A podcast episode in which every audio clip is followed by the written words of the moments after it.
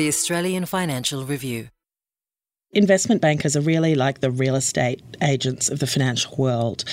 They buy and sell businesses on behalf of clients and they provide financing for doing so. I guess the difference is that they're dealing with multi billion dollar companies. What do you think about when I say to you investment banker? They're the big dogs out there, I feel. Capacity to change the world. Yeah, maybe a little bit party animals. The fees can run into the tens of millions of dollars.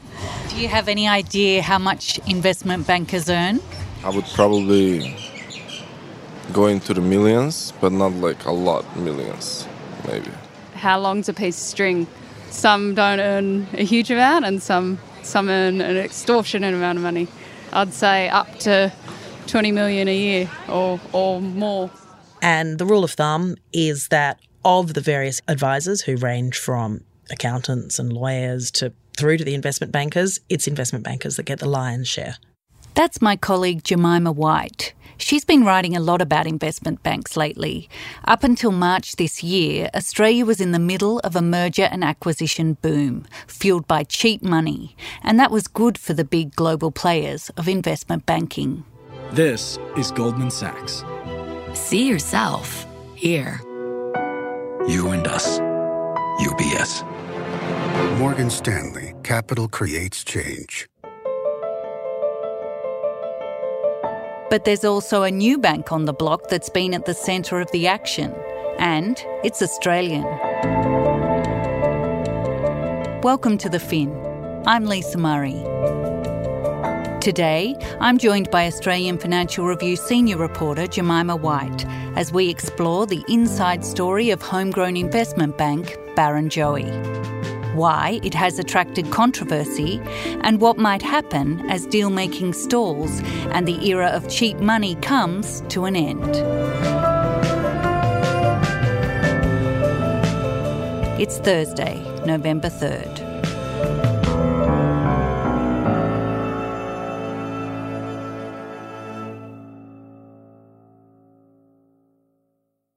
Jemima, Barrenjoey is the first serious Australian player to emerge on the local banking scene since Macquarie in the 1960s. It's been around for almost two years now and just put out its accounts this week. How are they going? Um, look, in terms of the impression they've made in the financial markets and the activity they've been involved in, they've absolutely exceeded everyone's expectations. And really, they had to because they've got a whole lot of mouths to feed in the form of their employees. And we really saw that in the accounts that came through. Their employee expenses were high.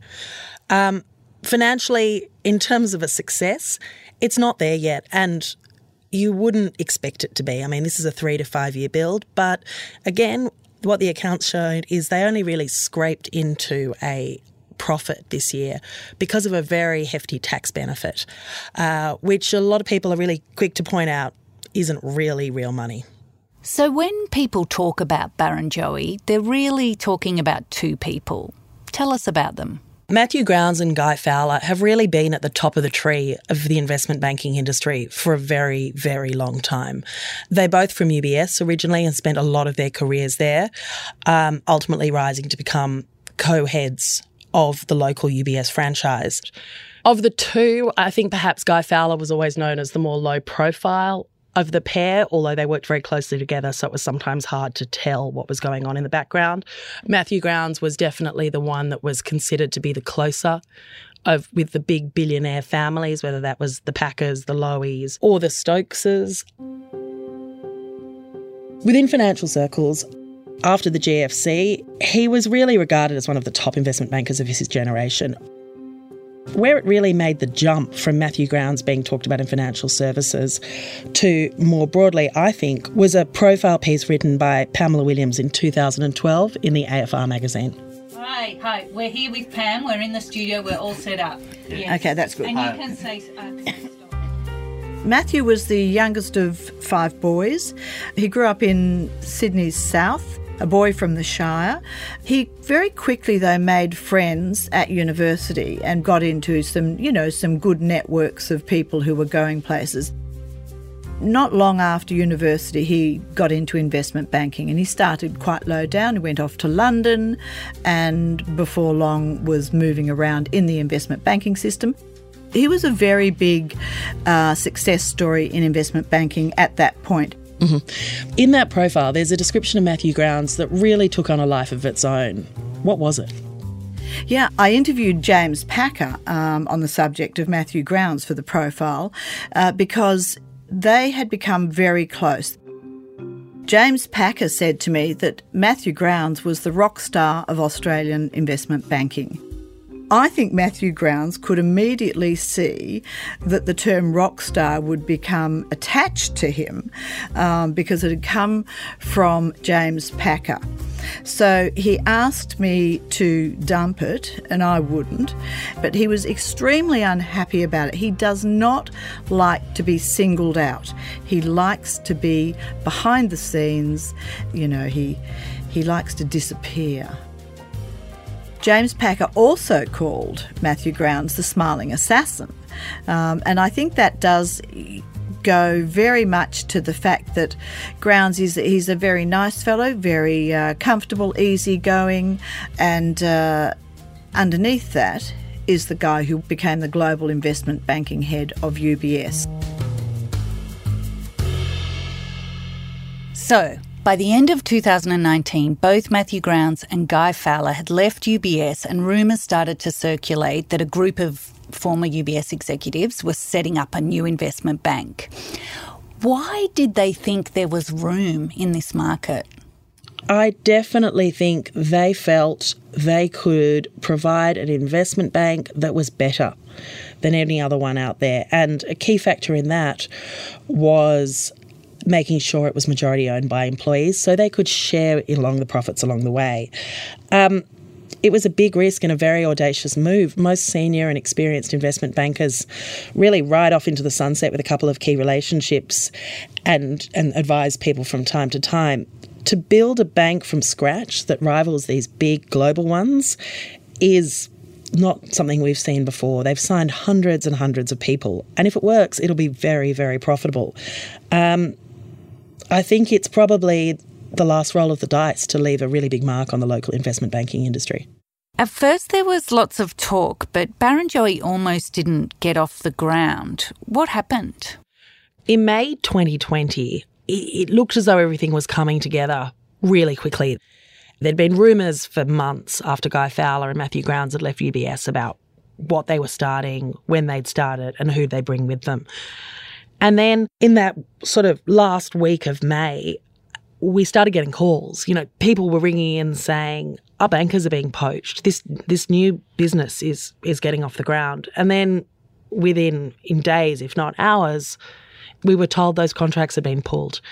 People who had been promised jobs at this new outfit, which was so new we didn't even really know what it was called, were suddenly told they weren't available anymore. Well, you can imagine the excitement from the rest of the banking market. You know, they were they were running around saying, "Look, these guys can't even hire people. Why would you trust them to do a deal?" Behind the scenes, what was really happening was they were realizing they wanted to put operational things in place first, and they were recognizing they needed someone to do it.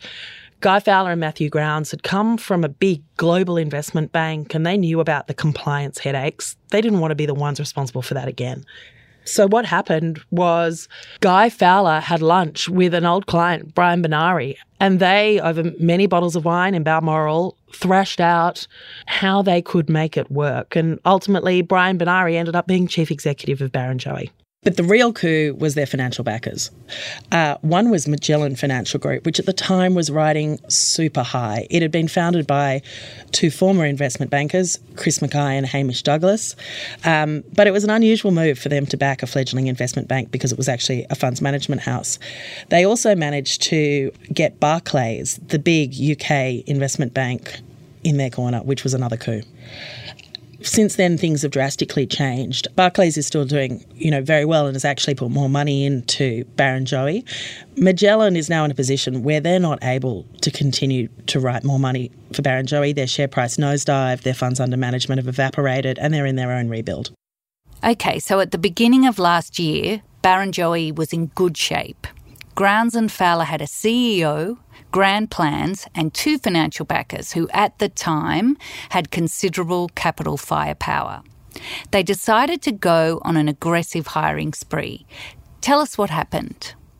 Well, there's a couple of interesting things around that. First of all, Grounds wasn't necessarily signed up for Barrenjoey. He was around the edges. The expectation would be he'd joined, but he hadn't signed on the dotted line. Um, but look, back to March 2021, there was a big raid, and we dubbed it Bloody Monday. It was Barrenjoey literally picked off tens and tens of bankers and analysts across the market, and probably the bulk of those came from UBS. It's not unheard of in this market, but there was really an extra edge to all of this because in doing this, Barrenjoey was literally hollowing out the bank that they'd helped to build.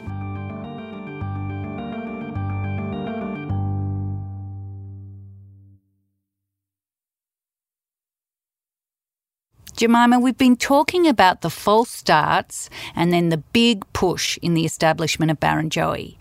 Once it was up and running, how long did it take for the bank to start winning deals? The bank was pretty quick off the mark. They showed up as advisors on a series of very big deals very quickly.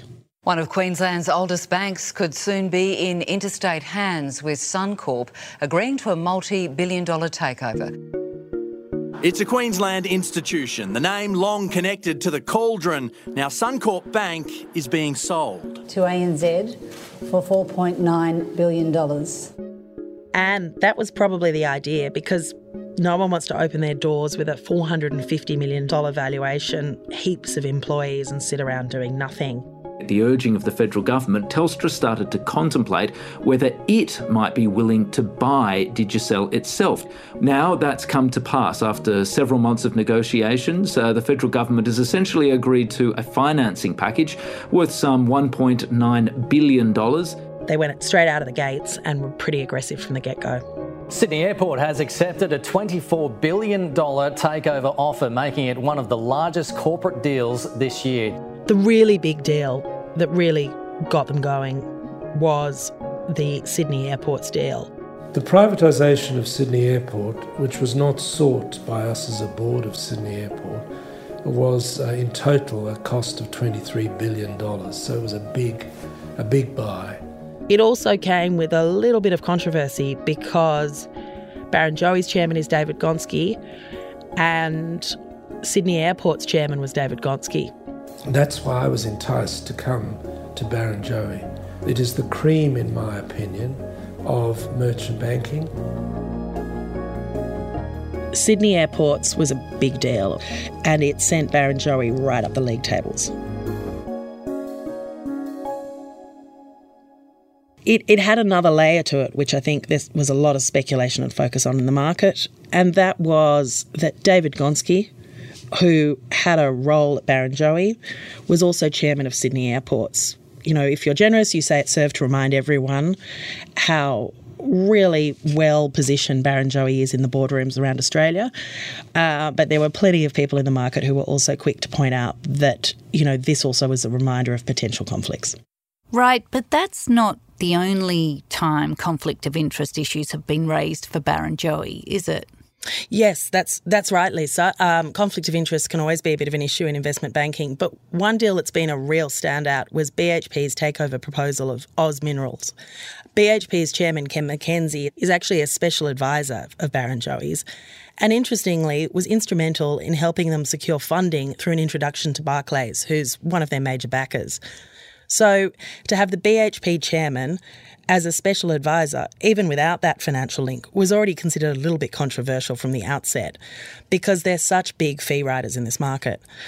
And that's why, back when this was all announced, one of the independent directors at the AGM made a point of saying in response to a question at the annual meeting they wouldn't ever use Barrenjoey as their investment bank. But of course, as it turned out, that independence now left, and Baron Barrenjoey's popped up on the BHP ticket for Oz Minerals. And BHP has justified that by simply saying the chair accused himself from the board discussion about whether to appoint Baron Barrenjoey. In many ways, this stuff is just part of the ups and downs of investment banking. And one of the interesting things is this deal doesn't even look like it's going to get up given the way the shares are trading, but you never know. We talked a lot about the frenetic deal activity as the world emerged from the pandemic. Why was it such a boom time? There was cheap money, cheap debt, a rising market. Everyone got a little bit of FOMO. And I think everyone felt they better move fast. COVID accelerated things. There were new trends that had occurred, and, and people wanted to get out in front of them. So this was really the perfect time for Barrenjoey to launch. But then at the start of this year, with inflation concerns hitting countries around the world, central banks started to raise interest rates. And that's had a big impact on companies' appetite to do deals. So, Jemima, what does this mean for Australia's newest investment bank? Probably Barrenjoey may need some more capital. It'll be interesting to see where that comes from. They're as we've talked about, they're in the middle of a really big rollout of a full service operation, and that that's expensive. Um, they've really done something remarkable in that they are around all these big transactions in a relatively short period of time, and I think they've proven that this group of bankers with a different name in different premises is competing with the normal people they would have been servicing. So, will it suddenly fade into nothing as the deals dry up? I don't think so. But I do think it'll cost more to run. What we're seeing at the moment is equity capital markets just really aren't doing a lot. But M&A is still occurring. We've still got some big deals out there. We're likely to see more. I think where people think it's going to get harder is it's harder to close these deals. And if you can't close the deals, you don't get paid. Right, and we're already starting to see the results of the big global investment banks. They've all been reporting in the last few weeks. Investment banking revenue has dropped substantially. So, what's that telling us? I think really what this says is that everyone's going into a tough investment banking period. As deal activity dries up, it's going to be harder and harder to get that piece of the pie.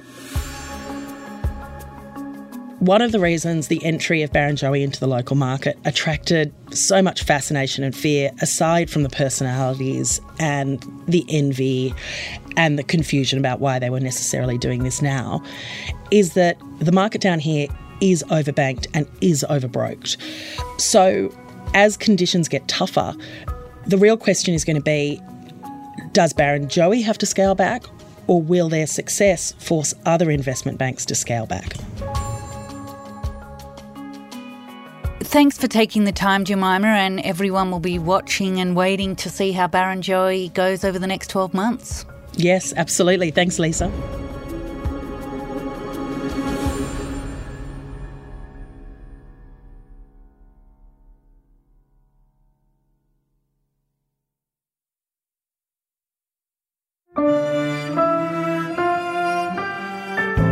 Here's the other big stories we're covering this week. The battle over the board of electricity and gas supplier AGL is heating up as two more proxy advisors have recommended that shareholders back most of the director candidates proposed by activist shareholder Mike Cannon-Brookes Grok Ventures. The recommendations put pressure on AGL's chairman Patricia McKenzie ahead of the company's annual shareholder meeting on November 15. And Home Affairs Minister Clare O'Neil has stunned the technology industry by introducing skilled migration rules the industry's peak body says will make it harder to bring in cyber experts, software engineers, and technology developers. The move comes amid a cyber crisis and well documented skills shortage. If you like the show and want to hear more, follow us wherever you get your podcasts and consider rating and reviewing us as it helps others find us. For more stories about markets, business and power, subscribe to the Financial Review at afr.com slash subscribe. See you next week.